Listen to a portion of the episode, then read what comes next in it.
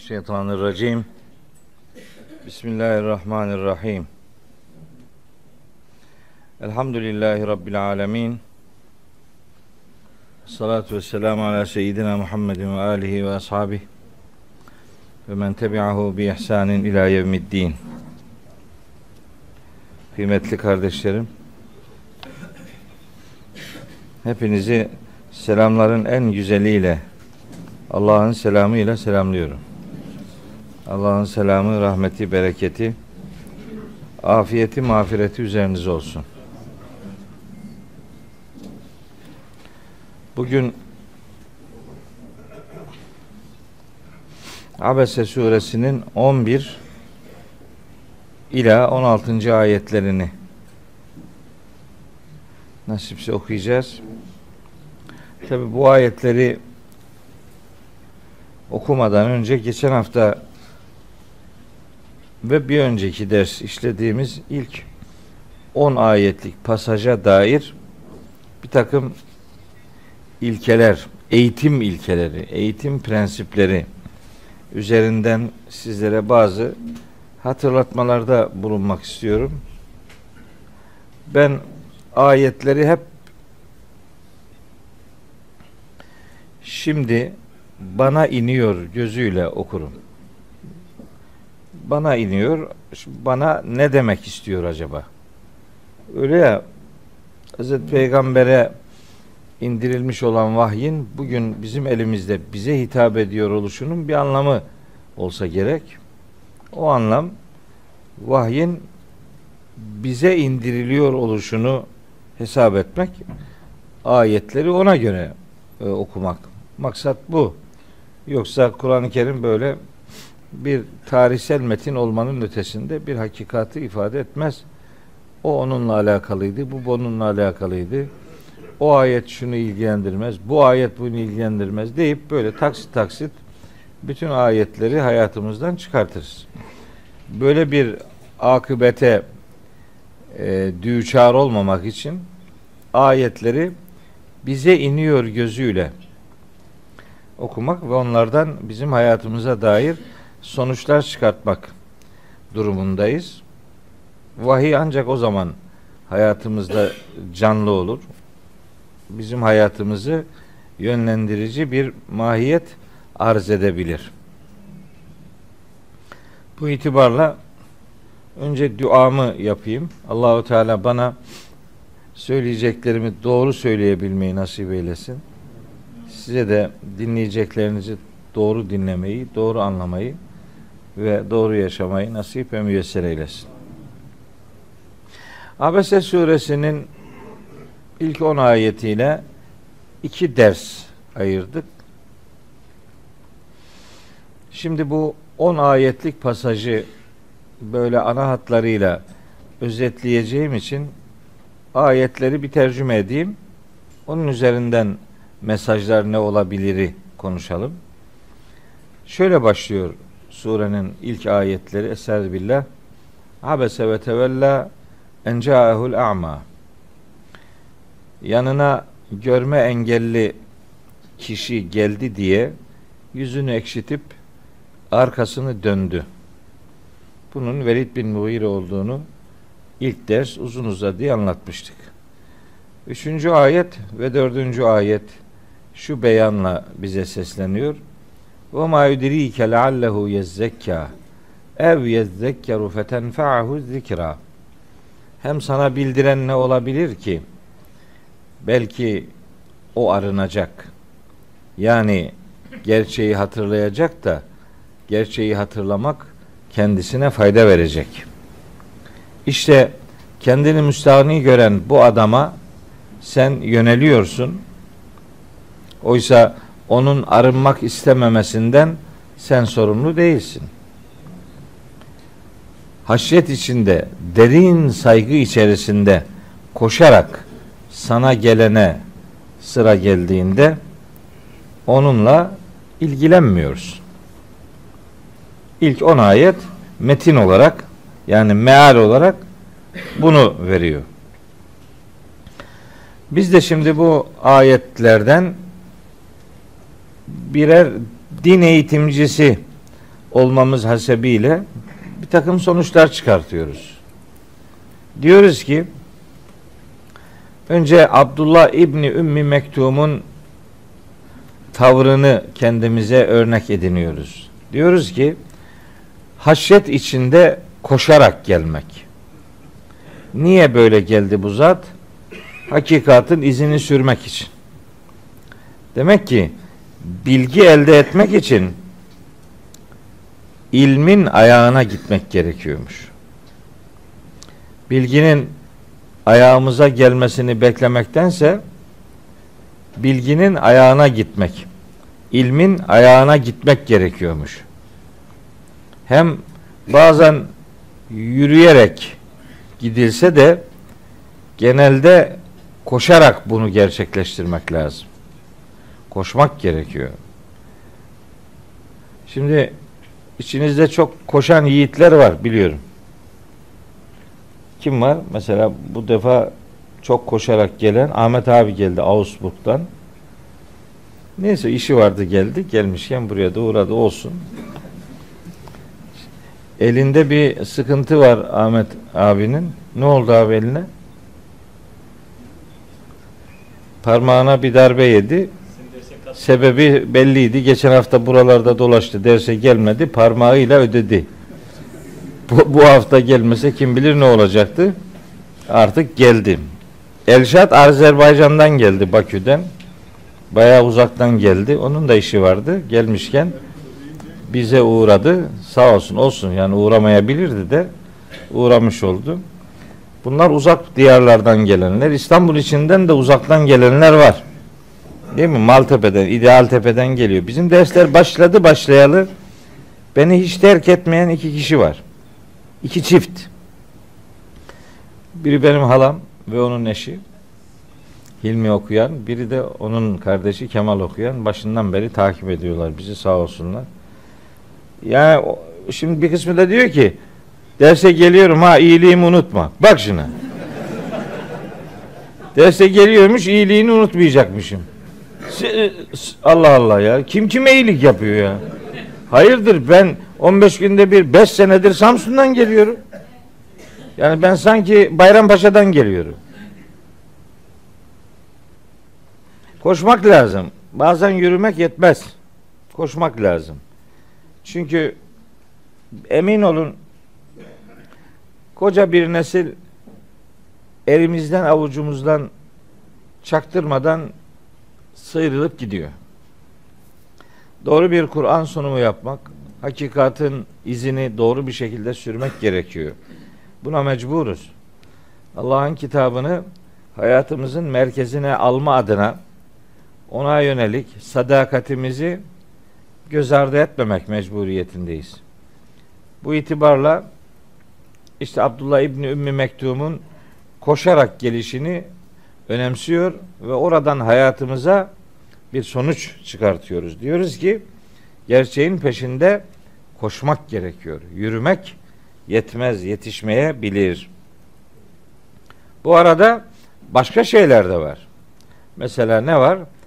Eğer biri görme engelli ise ya da başka bir çeşit engelli ise ona ayrıcalık tanımak, pozitif ayrım yapmak gerekiyormuş. Ee, öyle değil mi? Herkes bedensel anlamda sağlam ise orada önce gelene önceliği vermek gerekir. Öyle devam etmek lazım ama arada engelli biri, mazeretli biri geldiği zaman sırayı ve tercihi ondan yana belirlemek gerekiyormuş. Üstelik bunu yapmamak da eleştiriye konu oluyormuş.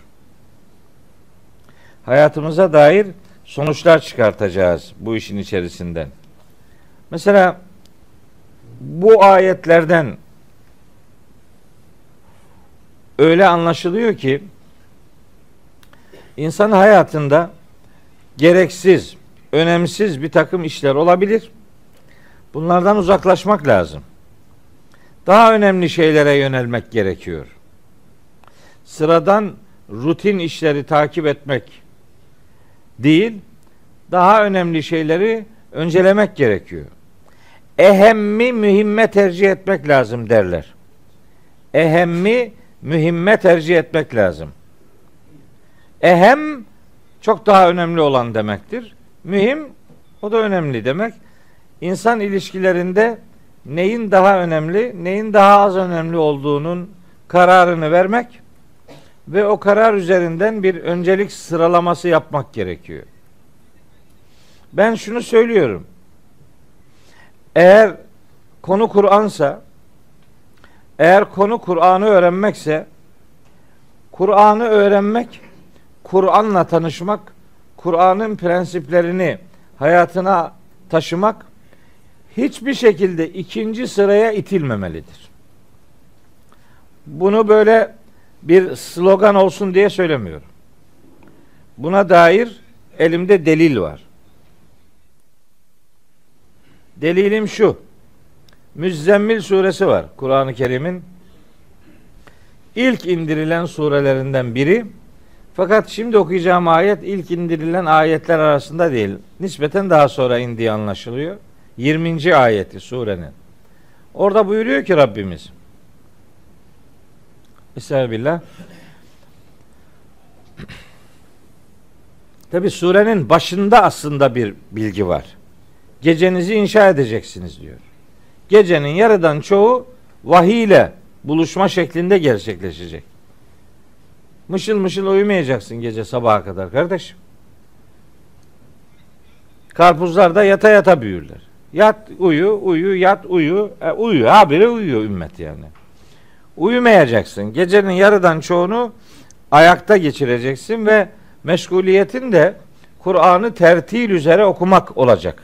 Ayet öyle söylüyor. Bunu hoş başka bir türlü yorumlama durumumuz yok.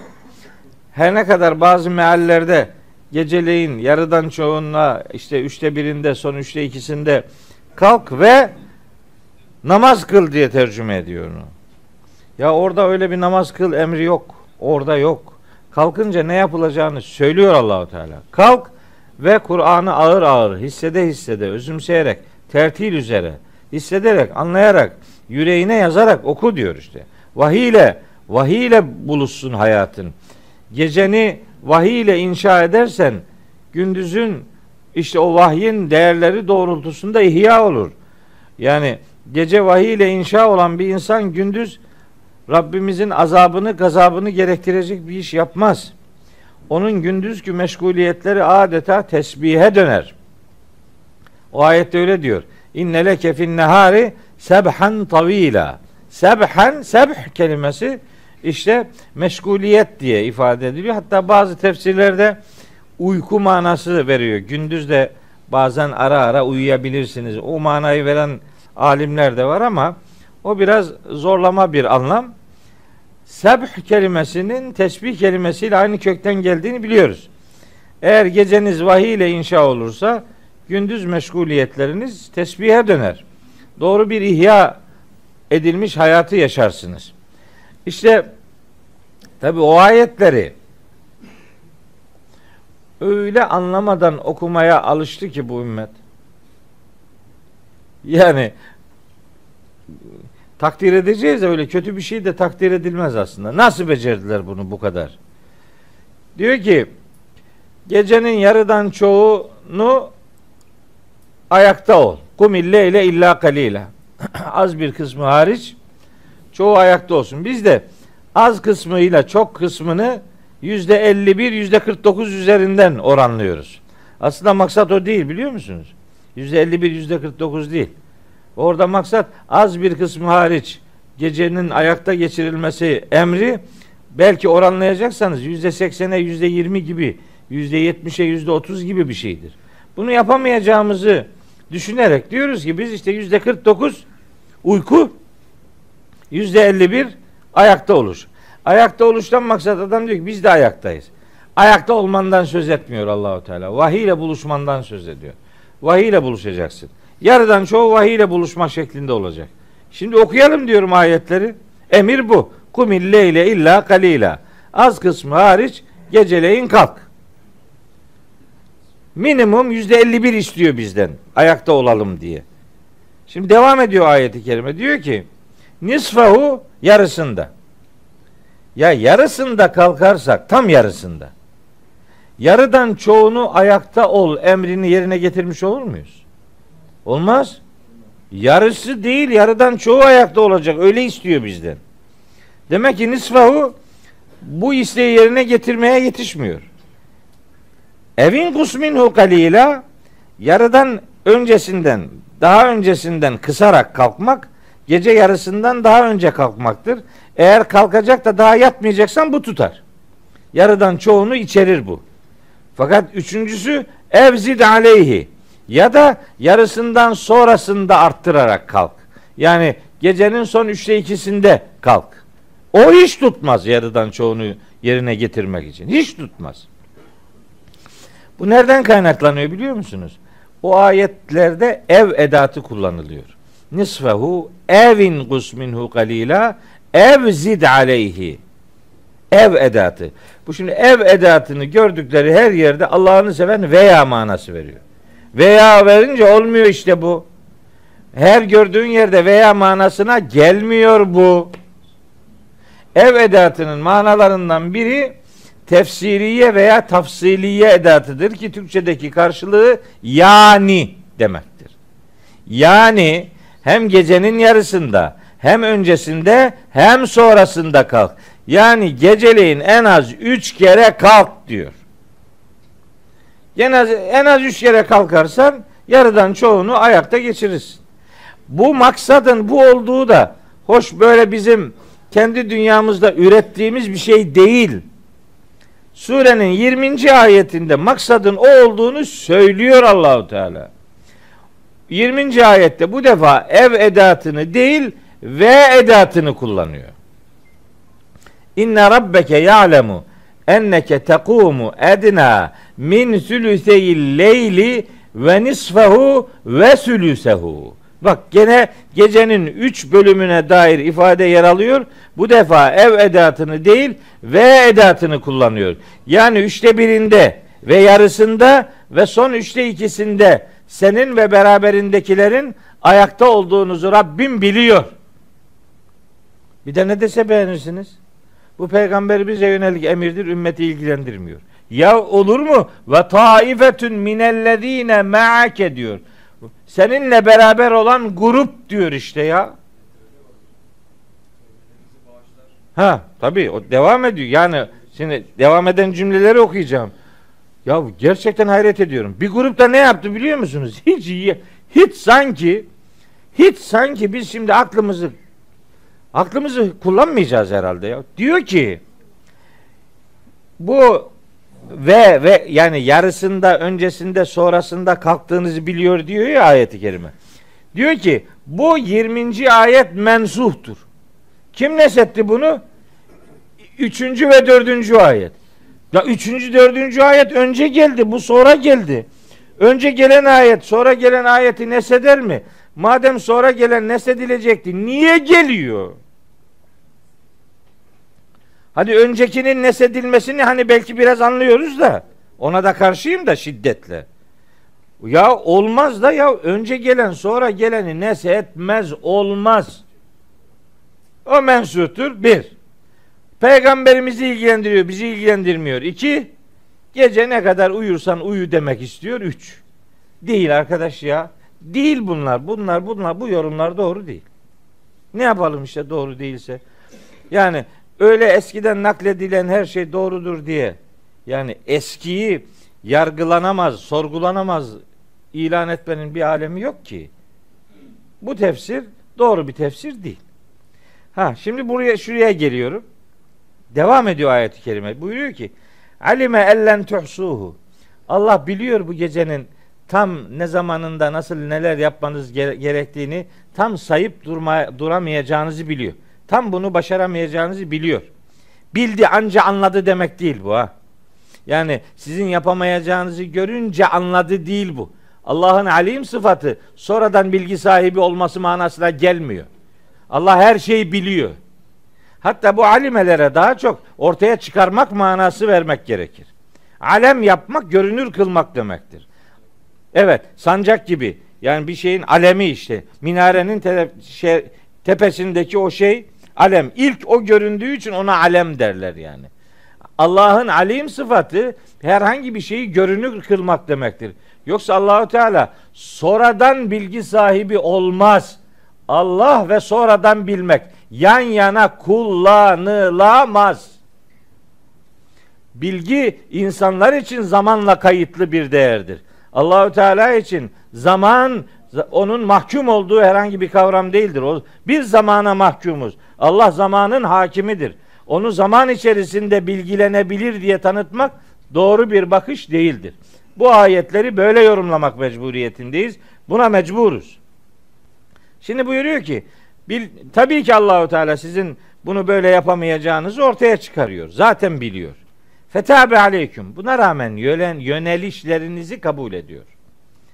Öyleyse gece kalkınca ne yapacaksınız? Fakra'u ma teyessara minel Kur'an'ı. Kur'an'dan kolay olan her şeyi okuyacak, kıraat edeceksiniz. Zaten Kur'an kolaydır. Elinizde olanı okuyacaksınız. Ya da ilk dönemlerde herkesin elinde yeterince vahiy malzemesi yok. Kolay ulaşılabilir olanını okuyacaksınız. Şimdi hepsi kolay zaten okuyacağız. Bizden onu istiyor. Gece. Gece kalkınca bunu yapacağız. Sonra bir şey daha söylüyor. Diyor ki buyuruyor ki Rabbimiz Elbette Allahu Teala biliyor ki içinizden ağır hastalar olacak. Bak ağır hastalar. Alime en seyekûnü minküm merda. Merda hastalık demek. Ağır hastalar olacak içinizden. Ve aharune bir bölümünüz yadribune fil ardı yebtegûne min fadlillahi. Allah'ın ihsanından elde etmek üzere yeryüzünde yolculuğa çıkacaksınız. Yani ağır, yorucu yolculuklar yapacaksınız. Ve aharune bir başka grup veya bir başka zaman yani başka insanlar yukatilune fi sebilillahi. Allah yolunda savaşa çıkacaklar. Savaş ortamları olacak. Ağır yorucu yolculuklar olacak. Ağır hastalıklar olacak. Bu şartlarda bile fakra'u ma teyessere. Kur'an'dan kolay ulaşılabilir olanı ya da zaten kolay olan Kur'an'ı kıraat edin. En zor zamanda bile yapılması gereken şey Kur'an'ı anlayarak okumaktır. Ben buradan hareketle diyorum ki Kur'an'ı anlama eylemi, işlemi, mecburiyeti, yükümlülüğü, zorunluluğu ikinci plana itilemez. Kur'an'ı öğrenmenin önüne hiçbir şeyi engel yapamaz Müslüman. Yapmamalıdır. Hani eskilerin bir sözü var. İlme mani saymamalı, ilmi mani saymalı derler. Yani bir şeyleri öğrenmeye başka şeyleri engel yapmamak lazım. Bir şeyi öğreniyor olmak başka meşguliyetlere engel olsun. Siz önce öğrenin. Önce bu işi yapın. Öbür işleri de bu işin sonrasında e, sıralamaya koyun. O itibarla Kur'an öğrenmeyi, Kur'an'la buluşmayı yani hayata katılma anlamında geceyi önce inşa etmeyi son derece önemli bir Kur'an buyruğu olarak alıyor ve Kur'an öğrenmek için, Kur'an'ın manasıyla buluşmak ve onu hayata aktarabilmek için yapılması gereken her fedakarlığı yerine getirmek mecburiyetindeyiz. Bunun başkaca çıkar yolu yok. Dün bir yerdeydik de öyle diyor bir tanesi. Ya diyor hocam ya sen şimdi bu işleri senin işin bu sen bunları yapıyorsun. Bizim işimiz gücümüz var buna sıra gelmiyor. Ona bu ayeti okudun. Bak böyle diyor dedim. Sen şimdi bu ayeti anla. Bakalım sıra geliyor mu gelmiyor mu? Sıra gelmeli mi gelmemeli mi? Bunun kararını sen ver. Ben sana demiyorum ki işini gücünü bırak. Otur aşağıya al. Hep Kur'an eline de hiç başka bir iş yapma. Güne Kur'an'la başla. Kur'an'ı düşünerek başla. Elinde hani bir Kur'an gündemin olsun. Hatta sabah kalkarken kalkar kalkmaz bir soruyu sorarak başla güne. Güne öyle başla. Kur'an benim neyim olur de. Kur'an benim neyim olur? Yani Kur'an benim bugün hayatıma ne kadar katılacak? Ne kadar katılacak? Onun kararını vereceksin arkadaş. Sonra akşam yatarken de ne yapacaksın? Ne yapacaksın? Z raporu alacaksın. Günlük Z raporu. Neyin Z raporu? Kur'an benim günüme ne kadar karıştı. Bu her akşam bakacaksın bunu. Bakalım 24 saatte ne kadar Kur'an'la geçmiş? Hangi işleminde Kur'an'ı hakem yaptın? Ya da hangi işini Kur'an'a arz ettin? Bunun kararını verirsin sen. Bu da Kur'an'la olmaktır yani. Kur'an bana filanca işimi yaparken neyi öneriyor acaba? Bunu düşünmek, bunu öğrenerek hareketini ortaya koymak o da Kur'an'la bir çeşit meşguliyet manasına gelir. Hayatı Kur'an'la yaşarsanız Kur'an size hayata dair böyle çok önemli e, malumat verir. Çok önemli yol haritası size e, öğretir. Önünüze bunu çıkartır diyeyim. Evet. Bu kıssadan yani bu Abese suresindeki Hazreti Peygamber'in Abdullah İbni Ümmü Mektum ya da işte Mekke'nin ileri gelenleriyle yaptığı o tür diyalogda bize meseleden geriye kalacağını düşündüğümüz hususlardan bir tanesi hakikatin izini sürmek, diğer meşguliyetlerin önüne geçmemizi, diğer meşguliyetleri ertelemeyip Kur'an'ı öğrenmeyi öncelemek durumunda olduğumuzu bize öğretiyor.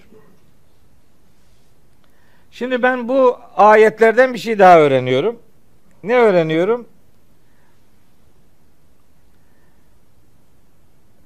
Bilmiyorum siz şahit oluyor musunuz bu sıralar ama ben çok duyuyorum. Çok fazla duymaya başladım. Ya Kur'an acaba peygamberimiz için diyor işte Muhammed'in sözü olamaz mı? Sallallahu aleyhi ve sellem. Bunun sözü olamaz mı? Ben de diyorum bak eğer onun sözü olsaydı bu ayetler burada olmaz. Çünkü bu ayetler onu uyarıyor. Üçüncü ayetten itibaren oldukça da sert uyarı var. Eğer bu kitabı Hazreti Peygamber kendisi yazmış olsaydı böyle bazı pasajlar var. Bu pasajlara yer vermezdi. Bunları buraya koymazdı. Niye? Çok açık bir şekilde uyarıldığı ifade ediliyor. En azından bunları gizlerdi. Bunları buraya koymazdı. Bu vahyin ilahi kaynaklı oluşunun en önemli göstergelerinden bir tanesidir. Benim bu ayetlerden anladığım bir şey daha var. Biri hata yaparsa onu uyarmak gerekiyormuş. Hata yapan peygamber bile olsa Allahü Teala bu benim peygamberimdir. Bunu uyarmama gerek yoktur gibi bir tavır ortaya koymamış. Kim hata yapmışsa hata yapanın uyarılması gerekiyor. Vahiy bundan sonra bir akış daha gerçekleştirmeyeceği için yani hayatımızda Cebrail aleyhisselam gelip yeni bir ayet tebliğ etmeyeceğine göre biz davranışlarımızı bu ayetlerde verilmek istenen mesaj üzerinden şekillendiririz. Yani o gün Hazreti Peygamber'i uyaran ilahi irade aslında bize de demek istiyor ki benzer hataları yapmayın. Yapmayın. Mevcut uyarıdan hayatınıza sonuçlar çıkartın. Biz de ona benzer hatalar yapmamak durumundayız. Gerçi tabi bizim hayatımızda böyle çok fazla tebliğ mebliğ yok. Allah'a bin şükür ne tebliği.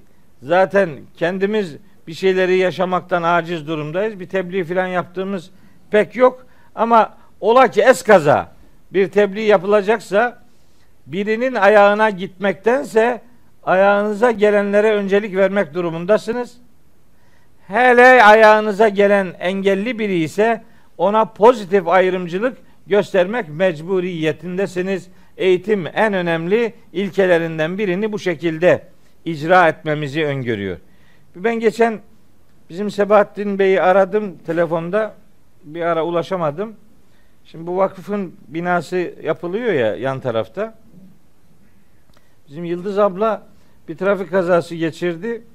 Çok yoğun bir e, ameliyat dizisi yaşadı. Ölümün e, ta kenarına kadar geldi. Ölümden döndü deniyor. Ölümden dönmek yok. Ne ölümden döndü? Ölümden döndüm yok.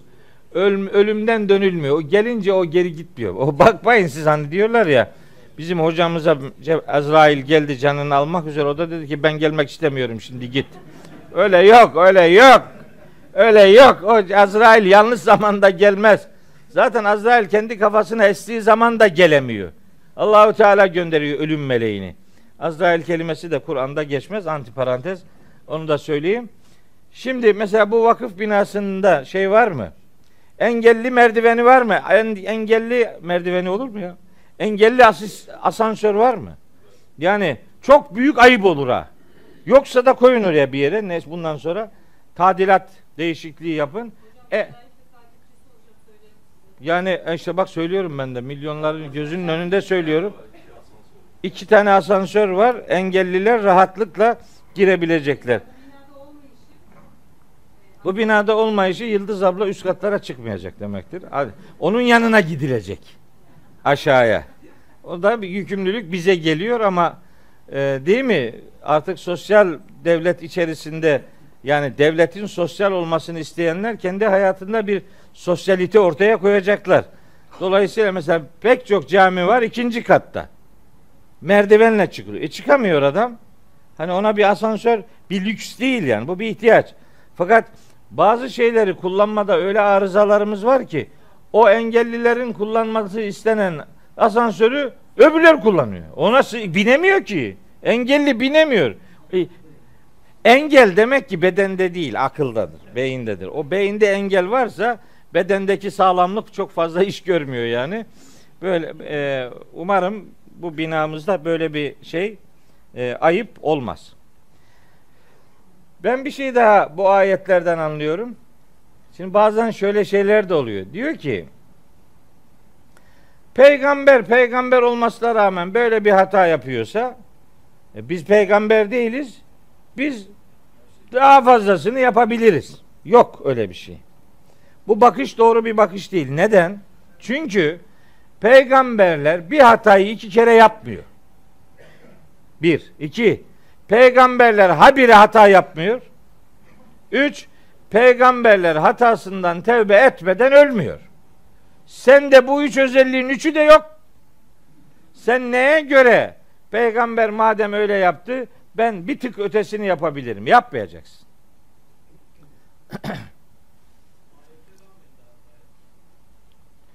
Nasıl?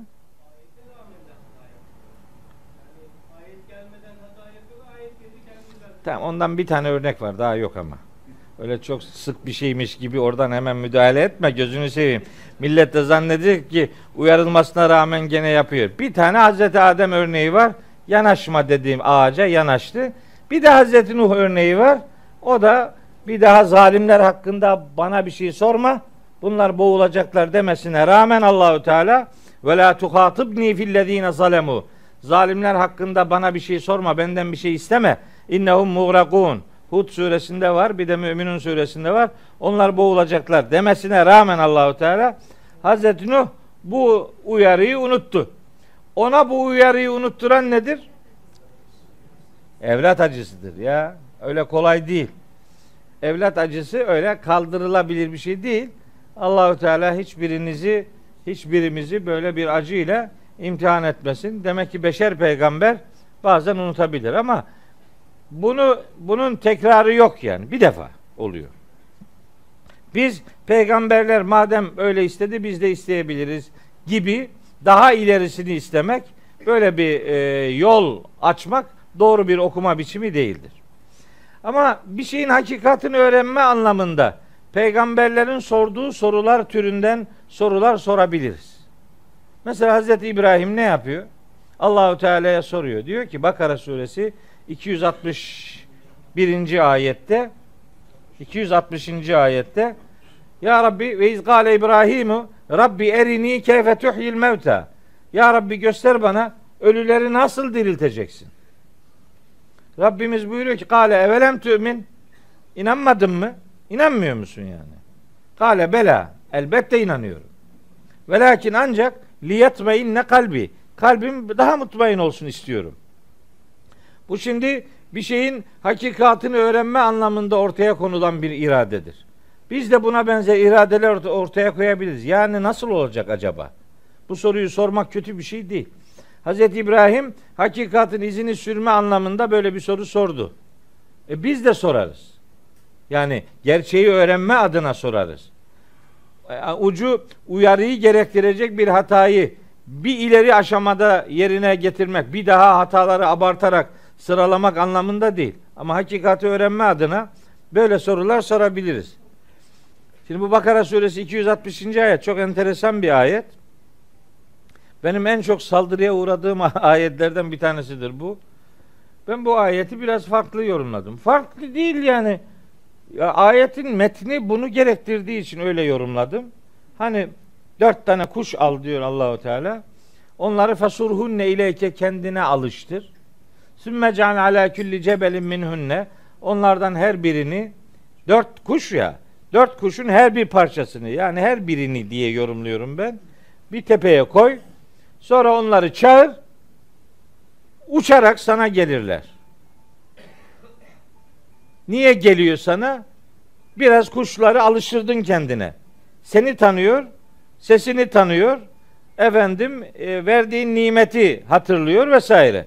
Bunları hatırladığı için sen onu çağırdığında o sana gelir. Uçarak sana gelir. Uçarak sana gelir. İki tane, iki gün onu besledin diye sana uçarak gelen kuş her şeyini bana borçlu olan insanoğlunu ben gel dediğim zaman gelmez mi? İşte gelir. Bunu öyle yorumlamıyor adam. Diyor ki kuşu alıyor öyle şeyler yazıyor ki dört tane kuş alıyor işte isimlerini de veriyorlar. Allahu Teala isim isim vermiyor ya. Dört tane kuş bunlar al kes parçala diyor. Ya kes parçala yok burada. Fesurhunne. Fesurhunne. Kes parçala mesela. Diyelim ki e, ne diyelim? Katti'hunne dese. Katti'hunne. Onları kes dese. İleyke demez ki ama. Katti'hunne ileyke olmaz yani. İleykeye gerek kalmaz. Belli ki fesurhunne ileyke onları sana alıştır, kendine alıştır. Kendine alıştırıyor. Sonra onları uzak yerlere koyuyor. Sesinin ulaşabileceği yerlere yerleştiriyor. Ondan sonra çağırıyor onları. Sesi tanıyarak geliyorlar. Senin sesini tanıdığı için kuşlar uçup geliyor da benim yarattığım kullarım benim sesimi tanımayacaklar mı yani? Alıştıracağız. O alıştırmasan da o çağırdın mı sen koşa koşa gideceksin yani. O ben alışmamıştım gelmiyorum demek yok. Yevme teşekkakul ardu anhum siraa. Süratli bir şekilde yer yarılır. Öyle koşar coşarsın. Bu isteyerek geliyor. Öbürü ister istemez gelecek. Hepsi gelecek yani. Gelmemek gibi bir lüksü yok hiç kimsenin. Hiçbir varlığın. Şimdi ben bu ayeti böyle tercüme edip böyle yorumluyorum diye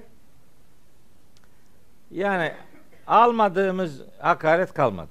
Ama bu ayeti çok çok başka türlü yorumlayanlar var. Nasıl yorumluyorlar bir, bir bilseniz var ya. Böyle şeye YouTube'a yazın, Google'a yazın. Bakara 260. ayetin yorumu diye bakın ne çıkıyor. Bir yazın, bir bakın. Bakın Allah'ın ayetleriyle nasıl alay ediyorlar. Allah'ın ayetlerini indiriliş amacının dışında nasıl takla attırıyorlar? Nasıl ayıp şeyler kullanıyorlar? Nasıl asla ağza alınmayacak şeyleri Allah'ın ayetlerine dedirtiyorlar görürsünüz. O öyle yaklaşımlar bizim takımdansa sorun yok. Bizim takımdan biri ne derse desin sorun yok. Ama karşı taraftan biri bir şey dediği zaman dünyada yemediği hakaret kalmıyor. Yazık. Şimdi Hazreti İbrahim bir şey öğrenmek istiyor. Allahu Teala da ona cevap veriyor. Bunun benzeri de var, başka da var. Hazreti Zekeriya'nın Hazreti Yahya ile ilgili isteğini biliyorsunuz Meryem suresinde. Herkes bilir onu. Kafa ya ayin sad zikru rahmeti rabbike abdehu Zekeriya iznada rabbehu nidaen hafiyya. Hani gizli bir sesle, kısık bir sesle e, Rabbine seslenmiş. Demişti ki Kale Rabbi inni vehenel azmu minni ve iştealel re'su şeyben ve lem eküm bi duaike rabbi şakiyya. Ya Rabbi benim kemiklerim inceldi. Saçım başım ağardı. Senden olan isteklerimde beni hiç yüreksiz ve karşılıksız bırakmadın. Ve inni khiftül mevaliye min verai. Şimdi arkamdan gelecek olanlardan endişeliyim. Ve kânetim raeti akiren. Eşim de kısır benim. Fehebli mille dünke veliyya. Ya Rabbi katından bana bir dost ihsan eyle. Çocuk demiyor dost. Çocuk ver demiyor. Çocuk çocuk üzerinden konuşmuyor. Niteliği üzerinden konuşuyor.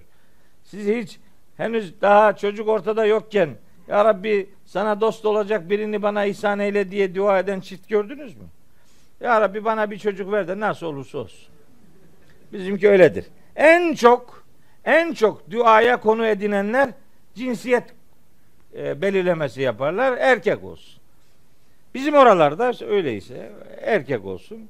Başka tarafta kız işte kız pek istemezler de. evet, öyle. Hazreti Zekeriya diyor ki yani bir dost bana ihsan eyle. Yerisüni ve yerisü min ali Yakub. Hem bana hem Yakup ailesine mirasçı olsun. Değerleri, değerleri tanısın. Değerlere sahip çıksın. Ve cealhu rabbi radiyya. Ya Rabbi onu senin razı olacağın bir insan eyle. Ya Zekeriya. Melek geliyor. Cebrail aleyhisselam muhtemelen o adı geçmiyor ama geliyor. Diyor ki İnna nübeşşiruke bi gulamin. Seni bir erkek çocukla müjdeliyoruz. İsmuhu Yahya. Onun adı yaşayacak. Lem nec'allehu min kablu semiyya. Daha önce ona benzer birini yapmadık ya da bu ismi kimseye vermedik. Hazreti Zekeriya bu müjdeyi alıyor. Bundan sonra diyor ki Kale Rabbi enna yekunu li gulamun ve kânet imraeti akiran ve kad belagtu minel kiberi itiyya. Ya Rabbi nasıl olacak benim çocuğum nasıl olacak diyor. Bizim hanım kısır. Ben de yaşın en ileri düzeyine geldim. Sınır. Yani yaşı aştık. Etiyya o demek yani. Aştı, ihtiyarladık. Nasıl olacak diyor. Cenab-ı Hak cevap veriyor ona. Melek aracılığıyla. Diyor ki Ay ay. Bir dakika, bir dakika sabredin ben biliyorum ya. Kale kezalik. Kale kezalik. Diyor ki haklısın. Evet hanım kısır. Sen de yaşça ilerledin. Tamam ama Kale rabbuke huve aleyye heyyinun. Rabbin diyor ki bu bana kolay bu iş. Ve kad halaktuke min qablu ve lem tekü şey'a. Ya sen daha henüz yoktun hiçbir şey değilken seni ben yarattım ben. Sen bir şey değilken seni yaratan ben. Senden hazır var olan birinden birini daha yaratması zor olur mu? Bu çok daha kolay tabi. Bunun üzerine Hazreti Zekeriya diyor ki Kale Rabbi cealli ayeten. Buyur. Kim bu? Bir peygamber. Ne diyor? Rabbi ey Rabbim ic'alli ayeten ya Rabbi bununla ilgili bana bir delil göster. Bir peygamber önce duygularıyla hareket ederek bir çocuk istiyor Allah'a dost olacak birini. Sonra tamam bu olacak cevabını alınca ama nasıl olacak diyor. Önce duygusal sonra aklı devreye giriyor. Nasıl olacak bu? Soruyor işte, sorguluyor. Delil istiyor. Allahu Teala da buyuruyor ki ona: "Kale ayetüke ella tükellimen nase selase leyalin seviyya." Tam sapa sağlam olmana karşılık üç gece insanlarla konuşamayacaksın. Bunu tercüme ederken konuşmayacaksın diyor. Konuşmayacaksın değil, konuşamayacaksın. Sapa sağlam duruyorsun. Hiçbir şeyin yokken a birden pat gitti. Dili tutuldu işte. Üç gün konuşamıyor. Orada Selase leyalin seviyya diye geçiyor orada. Ali İmran suresinde selasete eyyamin diye geçiyor. Üç gün. Üç, demek ki üç tam gün yani. Üç gece, üç gündüz. Nasıl konuşacak? İlla ramza. İşaret diliyle konuşacak. Belki de insanlık tarihinde işaret diliyle ilk konuşan Hazreti Zekeriya'dır. Allahu alem. Sonra ne oluyor? Sonra bir peygamber konuşma yeteneğini kaybetmiş bile olsa üç gün peygamberlik görevini askıya alamaz. Alamaz. Görevini yapacak. Tebliğe devam edecek. Bunun üzerine fakaraca ala kavmihi minel mihrabi. Mabetten işte e, kavminin huzuruna çıkıyor. Fevha ileyhim. Onlara vahyediyor. Zekeriya aleyhisselam kavmine vahyediyor. Diyor ki en sebbihu bukreten ve aşiyya. Sabah akşam gündüz gece Rabbinizi tesbih edin. Rabbinize onun istediğine göre yaşayın diye böyle işaret dilini kullanıyor. O ayetteki evha kelimesi vahyetmek demek değildir. Oradaki evha kelimesi Ali İmran suresindeki illa ramza ifadesinin delaletiyle işaret etmek anlamına geliyor. Onlara işaret etti ki sabah akşam Allah'ı tesbih edin diye. Ne ne neyi anlatıyorum ben? Hazreti Zekeriya bir peygamber olmasına rağmen Allahu Teala'dan bir şey istiyor. Sonra bunun olacağı müjdesini alınca ama nasıl olacak bu diye bir delil istiyor. Yani bir gerçeği öğrenme noktasında delil aramak, delil istemek kalbin itmi inanı noktasında daha bir e, mukavemetli duruş ortaya koymak için sormak, sorgulamak dinen yanlış bir eylem değildir. İki peygamber üzerinden bunu Allahü Teala bize örneklendirmiştir. Hı? Ee, olmadı ama. Olmadı ama o iyi. Bu bu konuda iki tane örnek var, üçüncüsü yok. Öyle kendimle kavga ettirmeyin beni. Orada olmadı. Yap bakalım dedi. Hadi bakalım. Dayanabiliyor musun? Olmadı. Lenterani. Göremedi yani orada. Evet. Ben buraya nereden geldim? Ee, sorgulamaktan korkmamak lazım. Fakat peygamberlerin uyarıldığı bir yanlış noktasında madem ki o peygamber olmasına rağmen bu kadarını yaptı ben peygamber değilim bir tık ötesini yapabilirim dememek lazım. Dememek lazım çünkü hata noktasında ümmetin konumu peygamberlerin konumu gibi asla ve asla değildir. Onun vazgeçmesi sünnetini kendimize rehber edinmek durumundayız. Allahu Teala bu yanlış bir davranıştı dediğine göre o yanlış davranışı biz yapmayacağız, yapmamak durumundayız. Yoksa daha şiddetli uyarı hepimizi bekliyor olacaktır. Evet. Şimdi şeyde e, 10. ayette diyor ki fe ente anhu telehha sen haşyet içinde sana gelenle ilgilenmiyorsun. Teleha tetelehhadan dönüştürülmüş bir kalıp. Bu şu demek. Ben e, sıklıkla kullanıyorum bunu. Eğer hoşunuza giderse siz de kullanın. Hoşunuza gitmezse bana iade edin. Zararı yok. E, mesela bir şey bir şeyin yapılması yasaklanıyor veya bir davranış eleştiriliyorsa o davranışın tersini yapmak emrediliyor demektir. Yani dini hükümlerde yapılması emredilen davranışların yapılmaması farzdır. Ya da yapılması yasaklanan davranışların yapılmaması farzdır. Yani bir adam bir günahı işlediği zaman aslında iki taraflı sonucu vardır bunun. Diyelim ki namaz kılmıyor. Namaz kılmak Allah'ın emridir. Namaz kılmamak haramdır. Allah'ın emrini yapmadığın zaman bir taraftan da haramını işliyorsun demektir. Burada da o mantık çerçevesinde sen onunla onunla ilgilenmiyorsun demek sen onunla ilgilenmelisin demektir. Biz bunu neticede Duha suresinde bir davranış modeli olarak biliyoruz. Ne, neyini biliyoruz? Ve emmessâ ile felâ tenher. Sana biri bir şey sorarsa onu azarlamayasın. İşte ilgilenmeyerek ilgilenmeyerek peygamberimiz bir tebliğ hatası yaptı. Allahu Teala onun yaptığının yanlış olduğunu beyan ederek tersinin yapılması gerektiğine dair bir sonuç çıkartmamızı bizden istiyor diye bu ayeti böyle anlıyorum ben. Bunu yapmak yanlıştı. Bu onun tersini yapmak gerekiyordu. Sonucunu bize verir, vermez. Başka bir sonuç bu ayet grubundan öğrenmek için gelen varken öğrenip öğrenmeyeceği belli olmayanlara yönelip ısrar etmek doğru değildir. Öğrenmek için geldi, öğrenip öğrenmeyeceği belli değil. Hatta biraz da duruşundan bizim Rizelilerin dediği gibi Rizeliler öyle derler.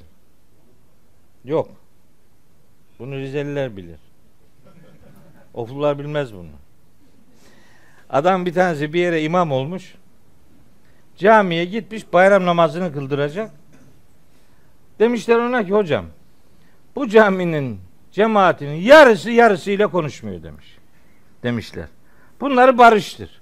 E kim kimle konuşmuyor? İlk defa gitti tanımıyor kimseyi. İşte bir tanesi de demiş sen sen kiminle konuşmuyorsun ya da bununla kim konuşmuyor? Diyorlar şey filanca. Barışın diyor. Barışmazsan bayramı kıldırmam diyor. Böyle tehditle hepsini barıştırmış. Bir tanesi kalmış. Bir tanesi bir türlü yanaşmıyor. Demiş ki bak bayramın saati geçiyor. Bak kalk. O muhtemelen o imam da bizim ofludur kesin.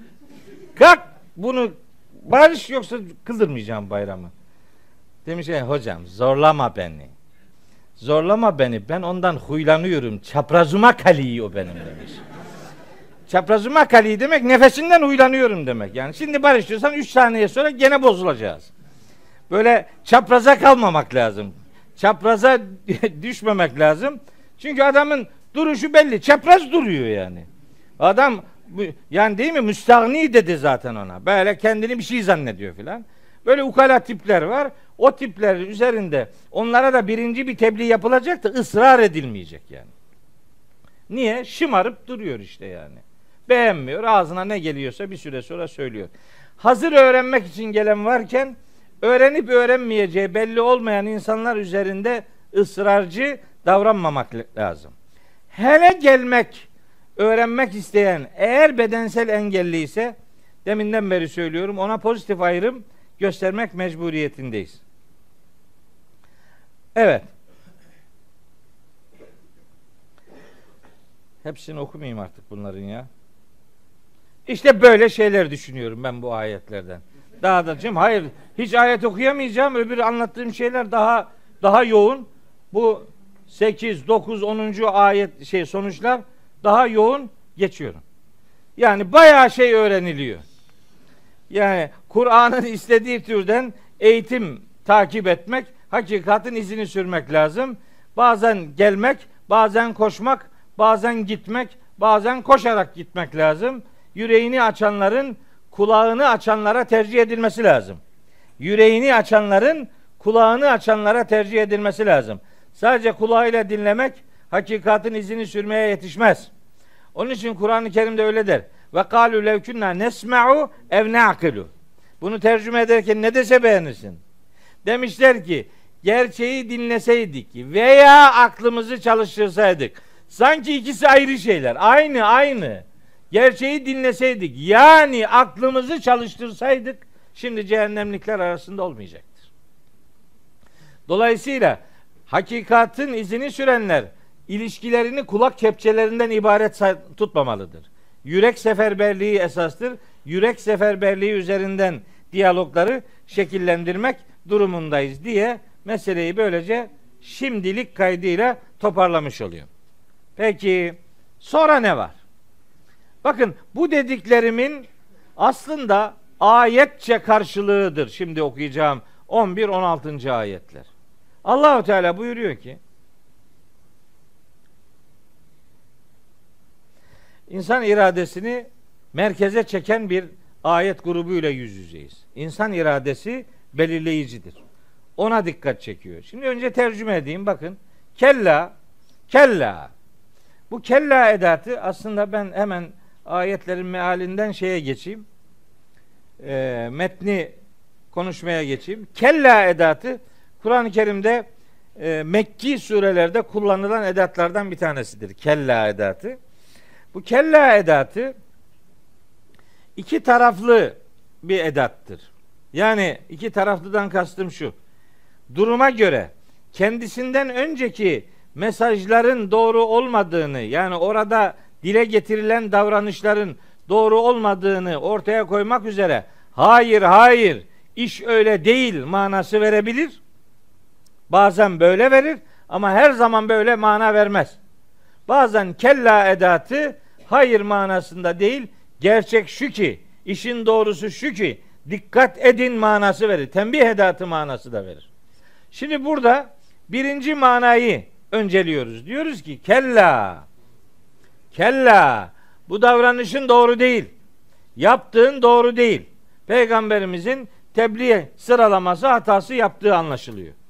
Israr ediyor o müstahni adam üzerinden ısrar ediyor. Haşyet içerisinde koşup gelenle ilgilenmiyor. Buyuruyor ki Allahu Teala kella hayır hayır bu davranış doğru değil. Niye? İnneha tezkiretun. Bu vahyin hakikatleri gerçeği hatırlatan şeylerdir.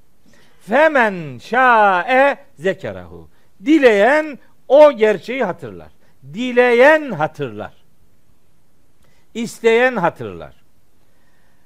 Bağlam yani önceki ayetlerle bağlantılı düşünürseniz kella edatına hayır manası vermelisiniz. Yok eğer kelladan sonrakini konu başlığı olarak alırsanız bu defa hayır demenize gerek yok. Gerçek şu ki, işin esası şu ki, inneha tezkiretün. İşte bütün bunlar gerçeği hatırlatan unsurlardır manası devreye girer.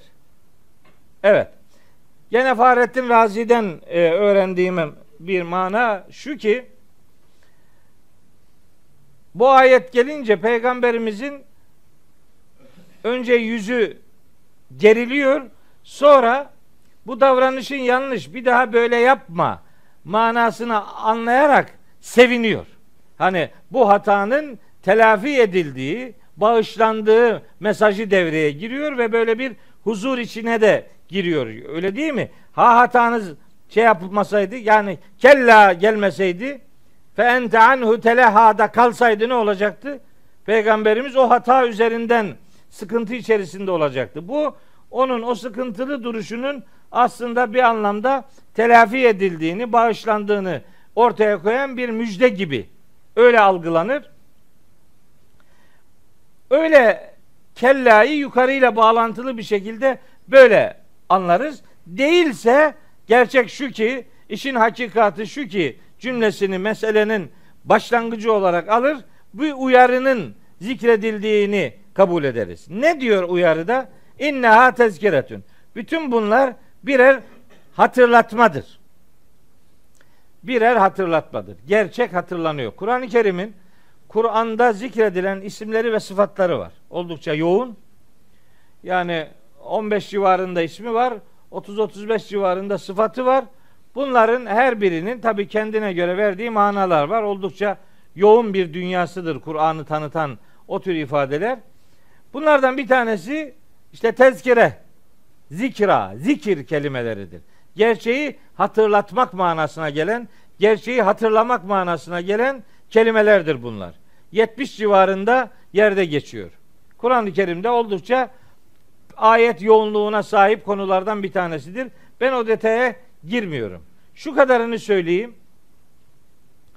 Tezkira gerçeğin hatırlatılması manasına geldiği için bir şeye hatırlatmak manası verilecekse o şeyin önceden öğretilmiş olması gerekir. Bir şeyi öğretmeden, bir şey hakkında malumat vermeden sonra yaptığınız göndermeye hatırlatmak demezler. Hemen ister istemez soruyoruz. Kur'an neyi bize hatırlatıyor? Ya da Kur'an'ın hatırlattığı şeyler acaba bize daha önce ne zaman öğretildi? Ne zaman bildirildi?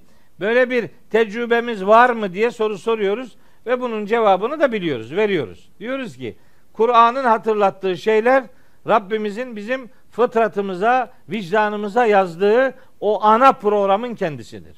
Onu hatırlatıyor. Din fıtrat eşitliğini Kur'an bize öğretir. Rum suresi 30. ayet doğrudan bunu söyler. Feekim vecheke lid-dini hanifa fıtratallahi illeti fetaran nase aleyha. Sen yüzünü, benliğini, şahsiyetini, her şeyini Allah'ı birleyici olarak dine çevir. Yani Allah'ın bütün insanları üzerinde yarattığı fıtrata çevir. Din fıtrattır. İşte o fıtrat Allahü Teala'nın bizdeki kitabıdır. İnsan kitabı esasında o fıtratla öne çıkar. Vahyedilen bu mesajlarla insan kitabının fıtratı dediğimiz o, o yapı birbiriyle asla çelişmez. Burada hatırlatılan hususlar fıtratımıza yazılan gerçeklerdir. Onları bize hatırlatıyor. Onun için Hazreti Peygamber'in her doğan çocuk fıtrat üzere, İslam fıtratı üzere doğar hadisinde vermek istenen mesaj da budur aslında. Küllü mevludin yuledu ala fıtratil İslam. Her doğan İslam fıtratı üzere doğar. Sonra anası babası onu Yahudileştirir, Hristiyanlaştırır veya Mecusileştirir diye o rivayet devam ediyor. Yani bizim fıtratımız anakartımıza Rabbimizin yerleştirdiği o programdır. İşte ona biz onun için Kur'an'a fıtrat dini diyoruz. İslam fıtrat dinidir. İlk insan neslinden son ümmete kadar bu dinin adı hep aynıdır. Hep bütün dini öğretilerin ortak adı İslam'dır. Yani Hazreti Adem de İslam'ı tebliğ etti. Hazreti Muhammed de İslam'ı tebliğ etti. İnne dine indallahil İslam. Allah katında din İslam'dır demek.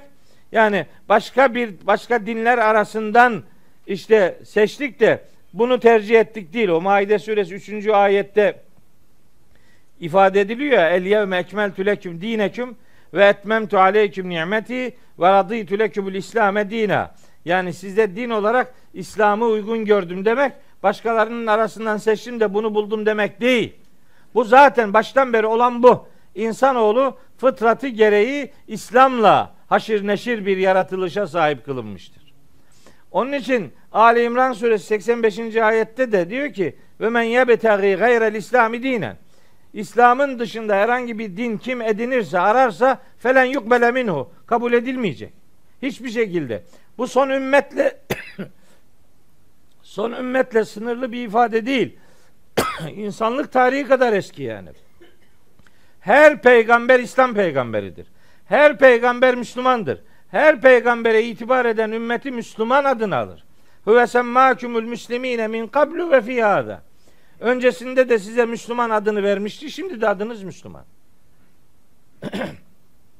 Böyle acayip şeyler var yani. Acayip kabuller var gerçekten. Kolay e, kolay işin içinden sıyrılıp çıkamıyoruz yani.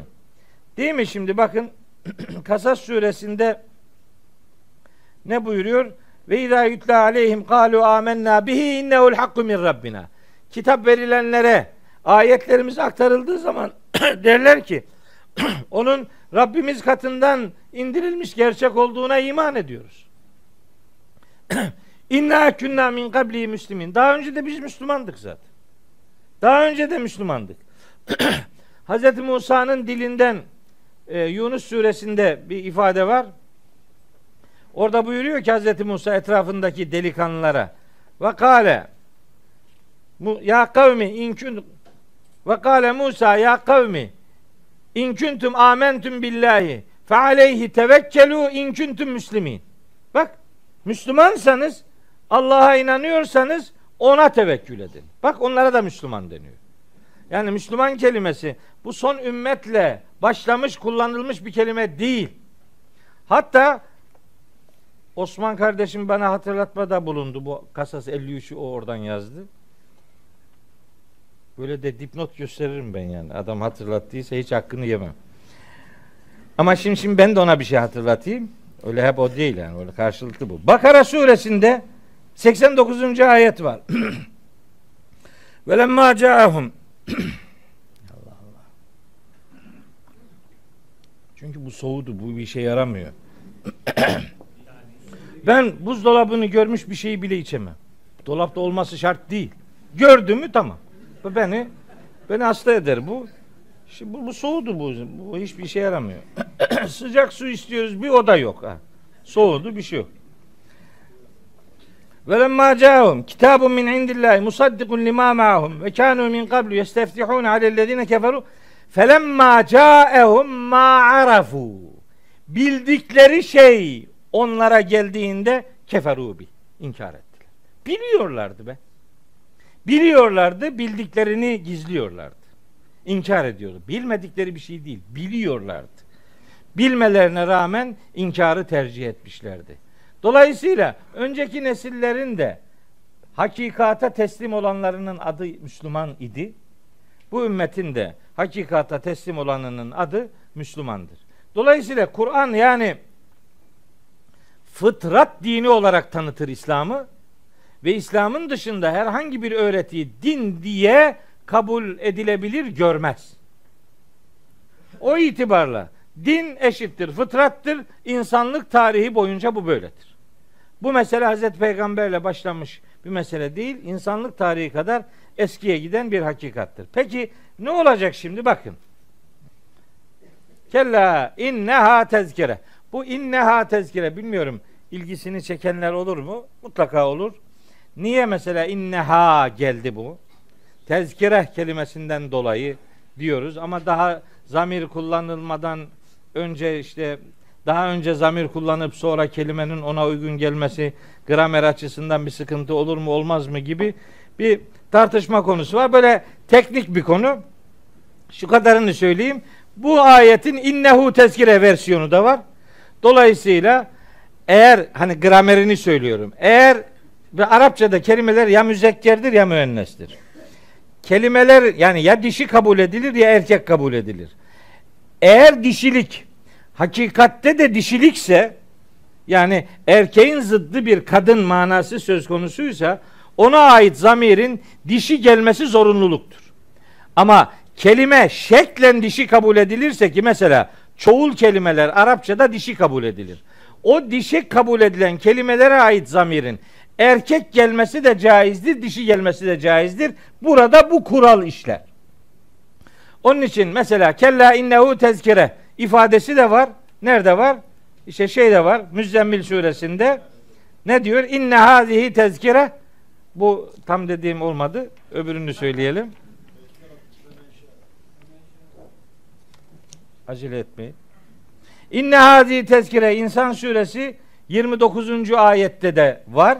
Hazihi tezkire inneha tezkire kullanımının işte şeyi e, ne derler ona örneği fakat in huve illa zikrun lil alemin ifadesi var. İn huve bu defa bak yani Kur'an'ın metnine gönderme yaparak zamir huve getirilebiliyor. Ha getirilebiliyor. Ama Müddessir suresi 54. ayette kella innehu tezkire. Bakın o kural gerçekleşiyor. Bu inneha da olur, innehu da olur. Niye? Zamirin ait olduğu kelime hakiki müennes olmadığı için. Teknik bir bilgi verdim. Yani Arapça ile alakalı olduğu için bir kısmı buna ne gerek vardı diyebilir ama bu tür ayrıntıları bekleyen kardeşlerim de var. Öyle bir dakikalık olsun onlara bir gönderme yapmış olayım.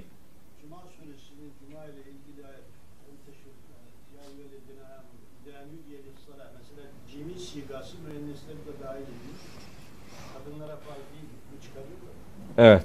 O, o yani tabi o bahsi diğer bir mesele. Ee, çok da önemli bir mesele. Ee, bu kardeşiniz bunu yaklaşık 30 yıldır söylüyor. 30 yıldır söyledim. Dilime tüy bitti neredeyse. Cuma kılmak kadınlara da farzdır. Farzdır. Farz, farz, farz. Ya eyyühellezine amenü hitabı kadın erkek herkesi ilgilendiriyor. O tür hitaplarda cinsiyet değil, şahsiyet hitabı söz konusudur. Şahıs, şahıs imanlı olan kim varsa bu hüküm onu da ilgilendiriyor. Ya oruç ayetinde de aynı ifade var. O zaman de ki kadınlar oruç tutmayacak. Namaz ayetlerinde de aynısı var. Zekat ayetlerinde de aynısı var. Bakın eğer Arapçada hitap kadınlara özel bir özel bir hüküm içeriyorsa ayet o kadın zamiri üzerinden gelir. Kadınlara özel bir durum söz konusu değilse hitabın genel şekli kadın erkek herkesi ilgilendirir. Maksat şahsiyet üzerinden bilgilendirmedir, cinsiyet üzerinden değil. İmanlı olan herkese bu eylemi yerine getirmek farzdır. Buna karşı çıkanlar kim biliyor musunuz? Kadınlar. Kadın kılmayacak ya. Kılmayacak işte. Biz bunu duymadık. Al duydun şimdi kıl. Cevap.